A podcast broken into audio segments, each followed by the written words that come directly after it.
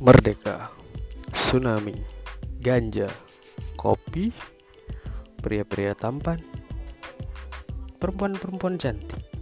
Ya, itulah stereotip tentang daerah gua bernama Provinsi Aceh.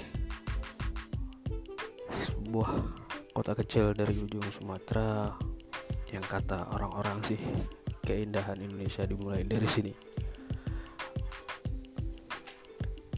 Ah, melalui podcast ini gua akan membawa kalian berada pada titik nol Indonesia membahas segala sudut pandang yang ada di sini.